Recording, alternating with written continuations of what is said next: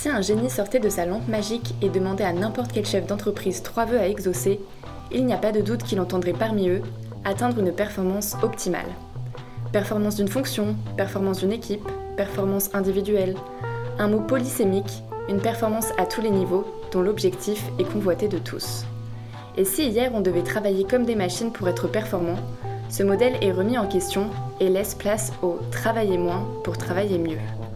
Maintenant qu'on a un peu plus de temps, on en profite pour prendre de la hauteur, se poser les bonnes questions sur ce concept de performance et sur les solutions à mettre en place. Bonne weekly HR et bon week-end. Lundi, le succès se prépare et se mesure. La définition d'objectifs RH s'accompagne par la mise en place de KPI permettant d'en mesurer l'atteinte ou non.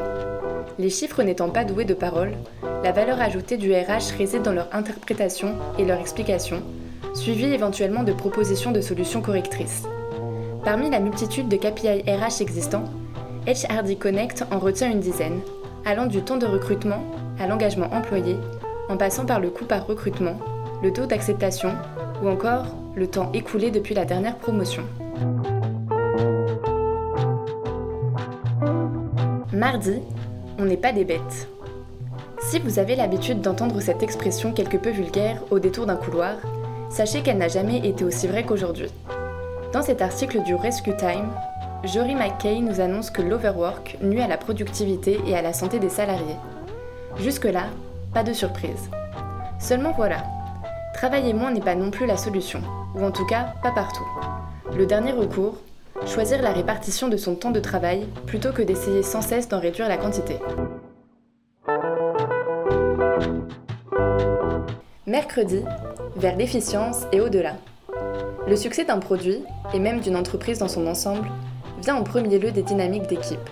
Monsieur Greer, professeur à Stanford, a consacré sa carrière à ce sujet et nous prodigue trois conseils pour améliorer l'efficience des équipes.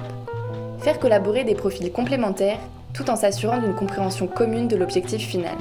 Mettre en place une organisation hiérarchique agile capable de passer de pyramidale à plate selon le sujet. Et enfin, gérer les problèmes internes tant qu'ils sont encore petits. Jeudi, c'est le top départ des évals.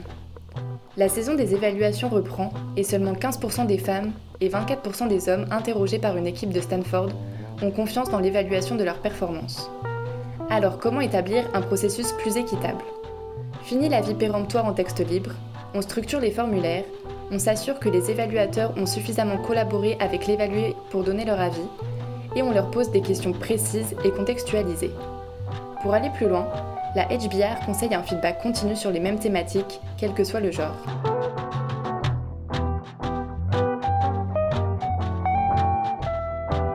Vendredi, il y en a marre des mesures de perf. Robert Neusser déplore dans Medium que nous passions tant de temps à mesurer la performance au détriment d'une réelle amélioration de celle-ci. Selon lui, notre vieille habitude de revue annuelle d'objectifs est une pratique basée sur la peur et est contre-productive. Pour avoir un véritable impact sur la performance, il préconise des objectifs revus très régulièrement, en phase avec notre monde en perpétuelle évolution.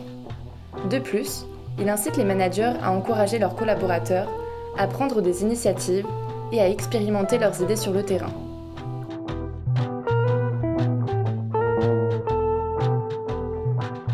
Wiki HR, la newsletter qui revient sur une semaine 100% RH, tous les vendredis à 8h.